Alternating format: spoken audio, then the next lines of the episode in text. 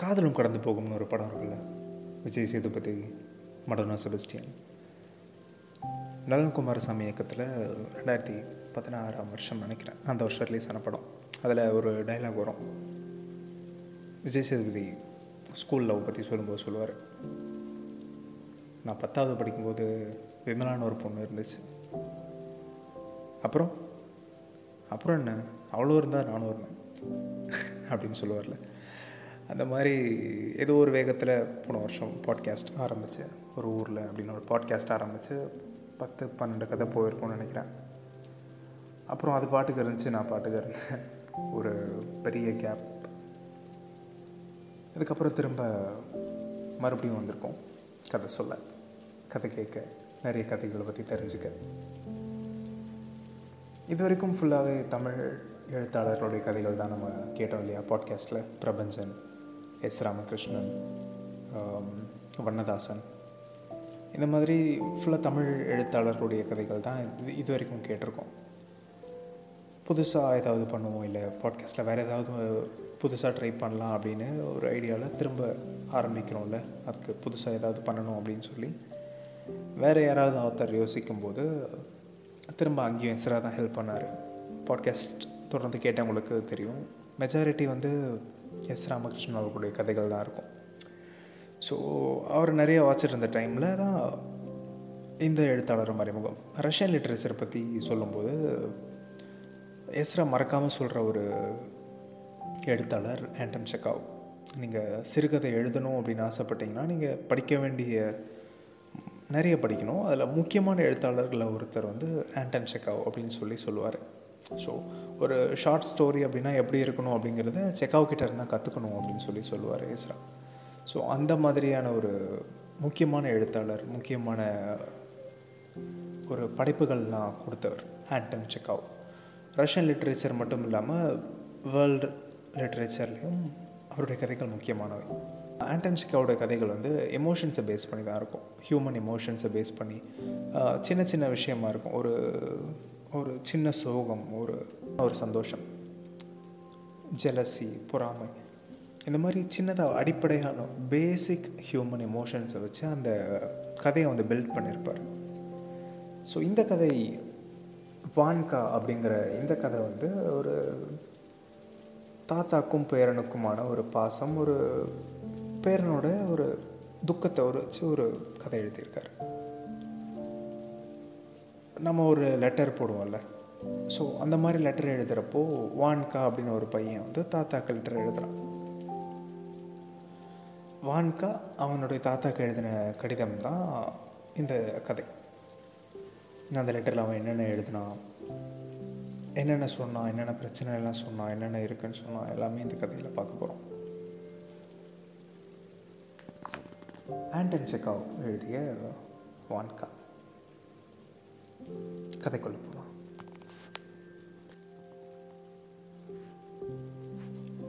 கிறிஸ்மஸ்க்கு முந்தின நாள் இரவு. இந்த கிறிஸ்மஸ் ஈவ் அப்படின்னு சொல்லுவாங்கல்ல. ரஷ்யாவோட மாஸ்கோ நகரமே வந்து ஃபுல்லாக விழா கோலமாக இருக்குது ஃபுல்லாக செலிப்ரேஷன்ஸ் எங்கே பார்த்தாலும் சர்ச் ஃபுல்லாக பாட்டு பாடிட்டு மறுநாள் கிறிஸ்மஸ் எதிர்நோக்கி மக்கள் எல்லாருமே ரொம்ப ஆரவாரமாக காத்துட்ருக்காங்க ஒரே கொண்டாட்டமாக இருக்குது ஒரே ஒரு பையன் மட்டும் ஒரு ரூமோட ஓரத்தில் தனியாக உட்காந்து பண்ணிகிட்ருக்கான் என்ன பண்ணிகிட்ருக்கான் அப்படின்னு அப்படியே அந்த ரூம்குள்ளே மெதுவாக உள்ளே போய் பார்த்தா யாருக்கும் தெரியாமல் மெதுவாக அவங்க ஓனரோட கபோர்டு ஷெல்ஃப் அதை திறந்து அதில் துருப்பிடிச்சு போன ஒரு இங்கு பென் அதை எடுத்து அதில் மெதுவாக இங்கு தொட்டு பயத்தோட சுற்றி சுற்றி பார்க்குறான். யாராவது இருக்காங்களா? யாராவது பார்த்துருவாங்களோ? அப்படின்ற பயத்தோட சுற்றி சுற்றி பார்க்குறான். யாரும் இல்லை. ஒரு பெருமூச்சு விட்டுக்கிறான். நல்ல வேலை நமக்கு இந்த டைமாவது கிடச்சிச்சு. இந்த சந்தர்ப்பம் வந்து நமக்கு இவ்வளோ நாளாக தேடி கிடைக்காம இருந்துச்சு. இப்போ தான் அந்த சான்ஸ் நமக்கு கிடச்சிருக்கு அப்படின்னு சொல்லி ஒரு பெருமூச்சு விட்டுக்கலாம் ஏன்னா அந்த வீட்டில் வந்து யாருமே இல்லாமல் எப்பயுமே இருக்க மாட்டாங்க. எப்போவுமே கூட்டமாகவே இருக்கும் அவனோட முதலாளி இருந்துகிட்டே இருப்பாங்க. யார் இந்த சின்ன பையன்? அந்த சின்ன பையன் பேர் தான் வான்கா. வான்காக்கு ஒன்பது வயசாகுது. வான்காக்கு அப்பா அம்மா யாருமே இல்லை. அவனுக்கு ஒரே ஒரு தாத்தா மட்டும்தான். தாத்தா ரொம்ப தூரத்தில் ஒரு சின்ன கிராமத்தில் ஒரு ஒரு வீட்டில் செக்யூரிட்டியாக வேலை செய்கிறாரு ஸோ அங்கே அவனை பார்த்துக்க முடியல அப்படிங்கிறதுனால வேலைக்கு அனுப்பி விடுறாரு. மாஸ்கோவுக்கு வேலைக்கு அனுப்பி விடுறாரு. ஒரு ஷூ மேக்கர் ஒரு ஷூலாம் செய்கிற ஒரு ஒரு முதலாளிக்கிட்ட வேலைக்கு சேர்த்து விட்ருக்காரு வான்கா ஒன்பது வயசு வான்கா. இங்கே வந்து அப்ரெண்டிஸாக வேலைக்கு சேர்ந்துருக்கான். வேலைக்கு சேர்ந்து ஒரு மூணு மாதம் ஆகுது. ஸோ மூணு மாதம் கழித்து தாத்தாவுக்கு ஒரு லெட்டர் எழுதுகிறான் அந்த வீட்டில் யாருமே இல்லாமல் முதலாளிங்களாம் யாரும் இல்லாத நேரமாக பார்த்து அவங்க கிறிஸ்மஸ் டைமில் சர்ச்சுக்கு போன டைமாக பார்த்து ராத்திரியில் விளக்கு வெளிச்சத்தில் உட்காந்து லெட்டர் எழுதுறதுக்கு உட்காந்துருக்கான் லெட்டர் இப்படி ஆரம்பிக்கிறான். அன்புள்ள தாத்தாவுக்கு நீங்கள் நல்லா இருக்கீங்க நம்புகிறேன் கடவுள் உங்களுக்கு எல்லா சந்தோஷத்தையும் கொடு கொடுக்கணும்னு வேண்டிக்கிறேன். ஃபார்மாலிட்டிக்கு இப்போ நம்ம எழுதுவோம் இல்லையா? நம்ம பெருசாக லெட்டர் எழுதுறதில்ல யாரும். இன்கேஸ் எழுதுகிற பழக்கம் உங்களுக்கு இருந்துச்சுன்னா இல்லை இனிமேல் நீங்கள் எழுதணும் இந்த கதையை கேட்டுட்டு நீங்கள் யாருக்காவது லெட்டர் எழுதணும் அப்படின்னு ஆசைப்பட்டீங்கன்னா ஸ்டார்டிங்கில் எழுதுவோம்ல. அன்புள்ள யாருக்கு எழுதுகிறோமோ அவங்களுக்கு அட்ரஸ் பண்ணி நலம் நல்ல மாதிரியா அவள் அந்த மாதிரி. நீங்கள் நல்லா இருக்கணும்னு ஆசைப்பட்றேன்.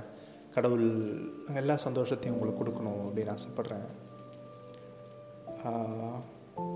எனக்கு வந்து இங்கே ரொம்ப கஷ்டமாக இருக்குது நீங்கள் இங்கே என்னை விட்டுட்டு போயிட்டீங்க. மாஸ்கோவில் என்னை வந்து விட்டுட்டு போயிட்டீங்க. ஆனால் இங்கே எனக்கு ரொம்ப கஷ்டமாக இருக்குது எனக்கு என்ன பண்ணுறதுனே தெரியல இங்கே. அப்படின்னு ஆரம்பிக்கிறான். ஆரம்பிக்கிறப்போவே அவன் தாத்தா வந்து அப்படியே யோசிக்கும் போது தாத்தா வந்து கண்ணு முன்னாடி வராரு. அவர் இந்த கிராமத்தில் என்ன பண்ணிகிட்ருப்பார் அப்படின்னு அப்படியே மெதுவாக யோசிக்கிறான் ஹான்கா. அறுபத்தஞ்சு வயசு தாத்தா செக்யூரிட்டியாக வேலை செய்கிறாரு அவனுக்கு அங்கேருந்து ஞாபகங்கள் இங்கே வந்து மூணு மாதம் தான் ஆகுது இல்லையா? பழைய ஞாபகங்கள்லாம் அவனுக்கு வருது. மூணு மாதத்துக்கு முன்னாடி நம்ம எப்படி இருந்தோம்? தாத்தா என்ன பண்ணிருந்தாரு அதெல்லாம் யோசிச்சு பார்க்குறான். அங்கே அந்த முதலாளி பழைய முதலாளியோட வீட்டில் தாத்தா வந்து நைட்டு வாட்ச்மேனாக இருக்கார் நைட் செக்யூரிட்டியாக இருக்கார். ஸோ பகல் ஃபுல்லாக அவர் தூங்குவார். குடிக்கிறது தூங்குறது அங்கே இருக்க வேலையாட்கள் கூடலாம் கிச்சனில் போய் அரட்டை அடிக்கிறது அந்த மாதிரி ரொம்ப ஜாலியான ஆள் அவர் தாத்தா. வான்காவோட தாத்தா எப்பயுமே அவர் சந்தோஷமாக இருக்கிறது இல்லாமல் சுற்றி இருக்க எல்லாரையுமே சந்தோஷமாக வச்சுப்பார். அப்படிப்பட்ட ஒரு மனுஷன்.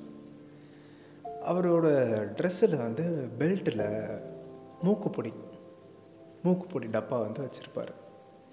அங்கே வேலை செய்கிற பணிப்பெண்களுக்கெல்லாம் மூக்குப்பொடி கொடுத்து மாஸ்கோ குளிரான நகரம் இல்லையா? ஸோ உங்கள் மூக்கெல்லாம் உறைஞ்சி போகிறதுக்கு உறைஞ்சி போகிறதுக்குள்ளே இந்த மூக்குப்பொடி போடுங்க அப்படின்னு சொல்லி எல்லாருக்கிட்டையுமே கொஞ்சம் கொஞ்சம் மூக்குப்பொடி கொடுப்பார். ஸோ ஆக்டிவாக வச்சுக்கிறதுக்காக எல்லோரையும் ஆக்டிவாக வச்சுக்கிறதுக்காக அவருக்கு ஒரு பழக்கம் அது. தூக்கம் வராமல் இருக்கிறதுக்காக நைட்டில் மூக்குப்பொடி போட்டு போட்டு அது ஒரு பழக்கமாகவே மாறிடுச்சு. ஸோ அந்த மாதிரி பகலெல்லாம் தூங்குவார் இந்த மாதிரி அரட்டை அடிப்பார். வான்காவோட தாத்தா ரெண்டு நாய்களை வச்சுருக்காரு. ஒரு நாய் பேர் காஸ்டான்கா இன்னொரு நாய் பேர் ஈல். ஏன்னா அந்த ஈல் மாதிரியே ஷைனிங்காக வழவழன்னு நீளமாக இருக்குமாமா அதுக்காக ஈல் அப்படின்னு பேர் வச்சுருக்காங்க.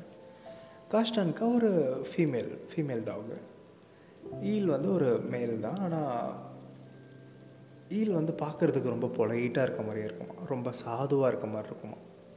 ஓனருக்கு ஆகட்டும் இல்லை புது வெளி ஆட்களாகட்டும் யாரை பார்த்தாலுமே அது ரொம்ப சாந்தமாக இருக்க மாதிரியே இருக்குமா. பார்க்க தான் அப்படி இருக்கும் ஆனால் நிஜமாக அப்படி இல்லை.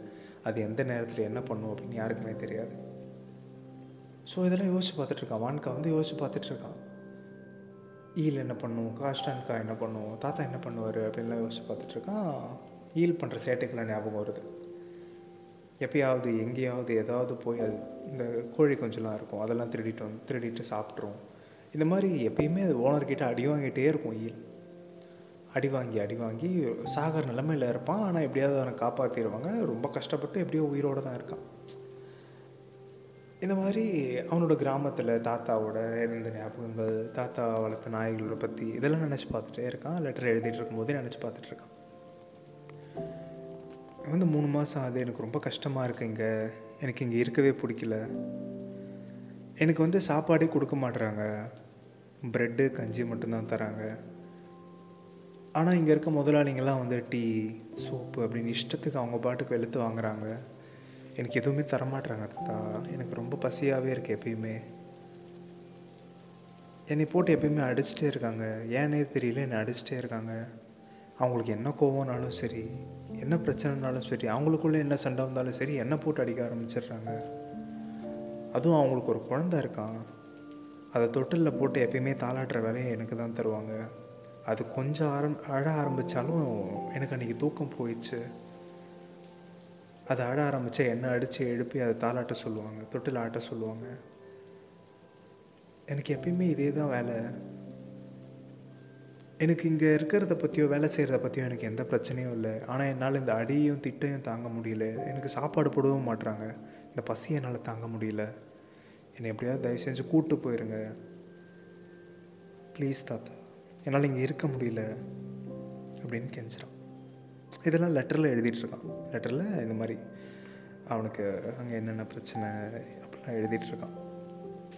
என்னை எப்படியாவது கொண்டு போயிருங்க. திரும்ப கிராமத்துக்கே என்னை கொண்டு போயிருங்க. எனக்கு இந்த மாஸ்கோ வந்து பிடிக்கல.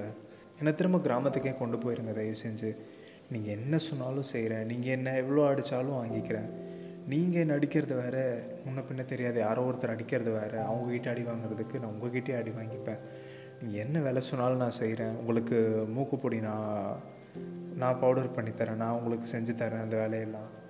ஆடு நான் மேய்க்கிறேன் ஊரில். எந்த வேலையும் இல்லைன்னா கூட உங்கள் முதலாளிக்கிட்ட சொல்லி ஷூ துடைக்கிற வேலையாவது வாங்கி கொடுங்க தாத்தா. ப்ளீஸ் தாத்தா. அப்படின்னு கெஞ்சிறான். பொதுவாகவே நம்ம லெட்டரில் எழுதுனா இங்கே எப்படி இருக்குது என்ன கண்டிஷன்லாம் இருக்குது இங்கே வெதர் கண்டிஷன்ஸ்லாம் எப்படி இருக்குது அதெல்லாம் சொல்லுவோம்ல. அந்த மாதிரி வான்கா வந்து அவனோட கஷ்டத்துக்கு நடுவுலையும் மாஸ்கோ எப்படி இருக்குது அப்படின்லாம் சொல்கிறான் மாஸ்கோட தெருக்களை பற்றி சொல்கிறான் அங்கே இருக்க ப மக்களை பற்றி சொல்கிறான் கிராமத்தை மாதிரி இங்கே ஆடுகள்லாம் இல்லவே இல்லை. தெருக்கெல்லாம் வந்து வெறிச்சோடி கிடக்கு. ஃபுல்லாக மக்களாக தான் இருக்காங்க. எங்கே பார்த்தாலும் ஆளுங்க கூட்டமாக இருக்குது நடமாட்டமாக இருக்குது இங்கே இருக்க கடைகள்லாம் வந்து அந்த மீன் பிடிக்க தேவையான அந்த தூண்டில் இருக்குல்ல அந்த ஹூக் இருக்குல்ல ஓகே இருபது கிலோ அளவுக்கு மீனை பிடிக்கிற அளவுக்குலாம் இங்கே கொக்கி இருக்குது அவ்வளோ ஸ்ட்ராங்கான கொக்கிகள்லாம் இங்கே இருக்குது நம்ம மீன் பிடிக்க போகிற ஞாபகங்கள்லாம் வருது அதை பார்த்தா அப்படின்னு எழுதுகிறோம் அப்புறம் அங்கே இருக்க கறிக்கடைகளை பற்றிலாம் எழுதுகிறான் அங்கே இருக்க கறிக்கடைகளில் தான் அந்த கறிக்கடைக்காரர் தான் வந்து சொல்கிறாரு அவர்கிட்ட தான் ஐடியா கேட்குறான் லெட்டர் போடணும் லெட்டர்னால் என்ன? எப்படி போடணும்? லெட்டரை எப்படி எழுதி அனுப்பணும்? அப்படின்னு கேட்குறான். அப்போது அந்த கறிக்கடைக்காரர் வந்து சொல்கிறாரு நீ லெட்டரை எழுதி இங்கே பெட்டி இருக்கு இல்லையா தபால் பெட்டி இந்த பெட்டியில் வந்து நீ போட்டிங்கன்னா நீ யாருக்காக எழுதுறியோ அந்த லெட்டர் வந்து அவங்க கொண்டு போய் சேர்த்துருவாங்க. அப்படின்னு வந்து அந்த கறிக்கடைக்காரர் சொல்கிறாரு ஸோ அதுக்காக தான் லெட்டர் எழுதி கொண்டு வந்து லெட்டர் எழுதி கொண்டு வந்து போடலாம் அப்படின்னு எழுதிட்டுருக்கான் ஸோ இப்போ வரைக்கும் என்னென்ன கஷ்டம்லாம் படுறான் அவனுக்கு சாப்பாடு கிடைக்கல முதலாளி வந்து ரொம்ப கொடுமைப்படுத்துகிறாங்க அப்படின்லாம் சொல்லிவிட்டு அப்புறம் தயவு செஞ்சு என்னை கூப்பிட்டு போயிருங்க அப்படின்னு சொல்கிறான் அப்புறம் மாஸ்கோட சிட்டி பற்றி எல்லாம் சொல்லிகிட்ருக்கான் திரும்பவும் ஒரு பெருமூச்சோட யோசிச்சு பார்க்குறான். தாத்தாவோட கிறிஸ்மஸ் கொண்டாடின அந்த ஞாபகங்கள்லாம் யோசிச்சு பார்க்குறான். தாத்தாவோட கிறிஸ்மஸ் கொண்டாட போகும்போது இந்த மாதிரி தனியாக உட்காந்து புலம்பிகிட்ருக்கோ இருக்கோ இல்லை. தாத்தாவுக்கு வந்து அப்போல்லாம் கிறிஸ்மஸ் ட்ரீ வீட்டில் வைப்பாங்க இல்லையா? அந்த மரம் வெட்டி கொண்டு வர வேலையெல்லாம் தாத்தா கிட்ட தான் ஒப்படைப்பாங்க. தாத்தாவும் கூட நிறைய பேர் எல்லாருமா சேர்ந்து போகும்போது இவனும் கூட துணைக்கு போவான். நானும் வரேன் நானும் வரேன் அடம் பிடிச்சி கூட போவான். அப்போது பனி அப்படியே ஃபுல்லாக ஒரே அளவுக்கு பனியோட ரொம்ப கஷ்டப்பட்டு அவன் நிற்கிறத பார்த்து தாத்தா சிரிச்சுக்கிட்டே ஏதாவது ஜோக் பண்ணிகிட்டே இருப்பார். ஸோ அந்த மரத்தை வெட்ட போகும்போது அங்கே முயல்கள்லாம் நிறைய இருக்கும். அதை பார்த்து புடி புடி அப்படின்னு சொல்லி தாத்தா எல்லாரையுமே கொஞ்சம் ஆக்டிவாக ஜாலியாக வச்சுருப்பார் எல்லாரையுமே. அதையெல்லாம் நினச்சி பார்த்துக்கலாம். கடைசியாக என்னை எப்படியாவது இங்கேருந்து கூப்பிட்டு போயிருங்க. அம்மா இருந்த வரைக்கும் எனக்கு எதுவுமே தெரியல. அம்மா இருந்த வரைக்கும் நான் உங்கள் கூட தானே இருந்தேன். கிராமத்தில் தானே இருந்தேன். அந்த ஓனர் வந்து ரொம்ப நல்லவங்க. எனக்கு அப்பப்போ இந்த மாதிரி படிக்கிறது படிக்கிறதுக்கும் எழுதுறதுக்கும் சொல்லி கொடுத்தாங்க. ஆனால் அம்மா போன அப்புறம் எல்லாமே மாறிடுச்சு. அம்மா போனதுக்கப்புறம் உங்கள் கூட கொஞ்ச நாள் இருந்தேன். அப்புறமா உங்களாலையும் பார்த்துக்க முடியலன்னு சொல்லி இங்கே அனுப்பிட்டீங்க. என்னால் இங்கே இருக்க முடியல.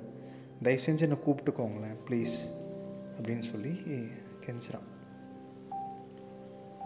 அதுக்கப்புறமா எல்லாத்தையும் சொல்லி முடிச்சாச்சு லெட்டரில் வந்து சொல்லி முடித்தாச்சு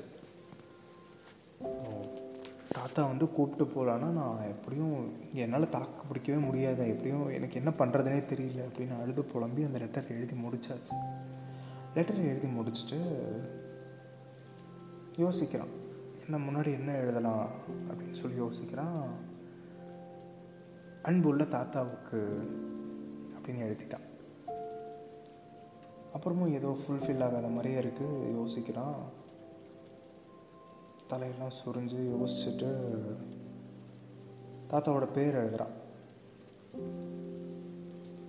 கான்ஸ்டன்டின் மொக்கரேட்ஸ் அப்படின்னு தாத்தாவோட பேர் எழுதிட்டான். சந்தோஷமாக அந்த லெட்டரை மூடி.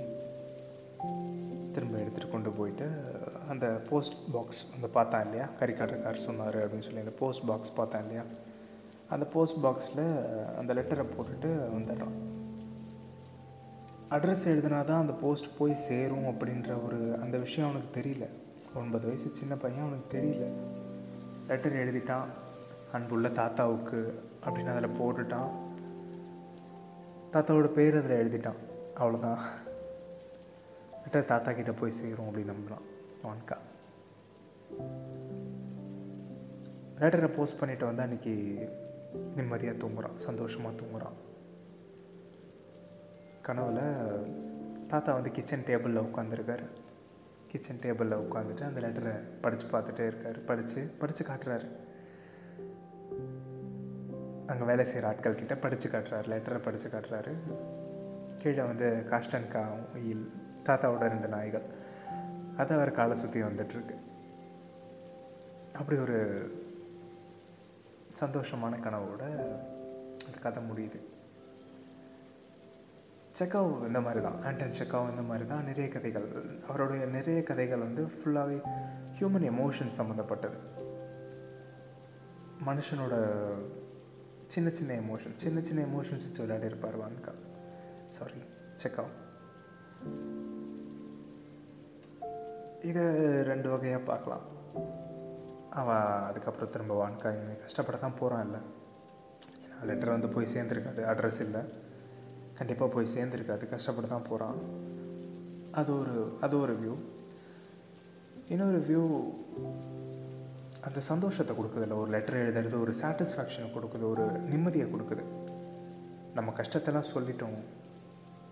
இனிமேல் சீக்கிரமாக ஒரு நல்லது நடக்கும்.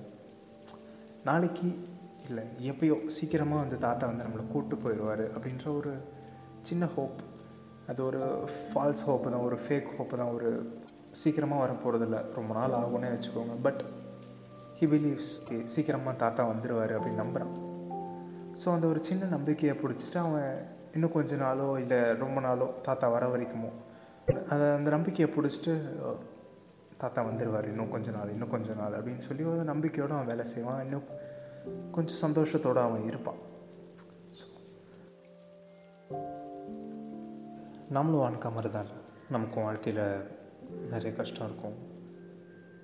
சரி இப்போது இன்னொருத்தர் அவங்க கஷ்டத்தை சொல்லும்போது இதெல்லாம் ஒரு கஷ்டமா? அப்படின்னு நமக்கு தோணும். பட் அவங்க நிலைமையில இருந்து பார்க்குறப்போ அவங்க அவங்க இடத்துல இருந்து பார்க்குறப்போ அது அவங்களுக்கு பெரிய கஷ்டம் தான். இல்லையா ஸோ ஒரு ஒருத்தருக்கும் ஒவ்வொரு கஷ்டம். அவங்கவுங்களுக்கு அது அவங்களோட கஷ்டம் பெரிய கஷ்டம். ஸோ அந்த மாதிரி எல்லாருக்குமே கஷ்டம் இருக்குது வான்கா மாதிரி. ஆனால் சரி என்றைக்காவது ஒரு நாள் இந்த கஷ்டம் மாறும் அப்படின்னு நம்பி வான்கா அவங்க தாத்தாவுக்கு ஒரு லெட்டர் எழுதின மாதிரி. நீங்களும் யாருக்காவது ஒரு லெட்டர் எழுதுங்க. யாருக்காவது இருக்கலாம். எழுதுங்க. இந்த கதையை பற்றின கருத்துக்கள் இல்லை உங்களோட பாயிண்ட் ஆஃப் வியூ இல்லை வேறு ஏதாவது சஜஷன்ஸ் இருந்தால் மெயில் போடுங்க. மாடர்ன் லெட்டர் தான் இல்லையா மெயிலும் ஸோ மெயில் அனுப்புங்க. Podcast Oru Ooril at Gmail dot com P O D C A S T O R U double O R L A podcast Oru Ooril at Gmail dot com மீண்டும் இன்னொரு கதையோடு உங்களை சந்திக்கிற வரைக்கும் உங்களிடமிருந்து விடைபெறுவது உங்கள் கிரிதரன். நன்றி.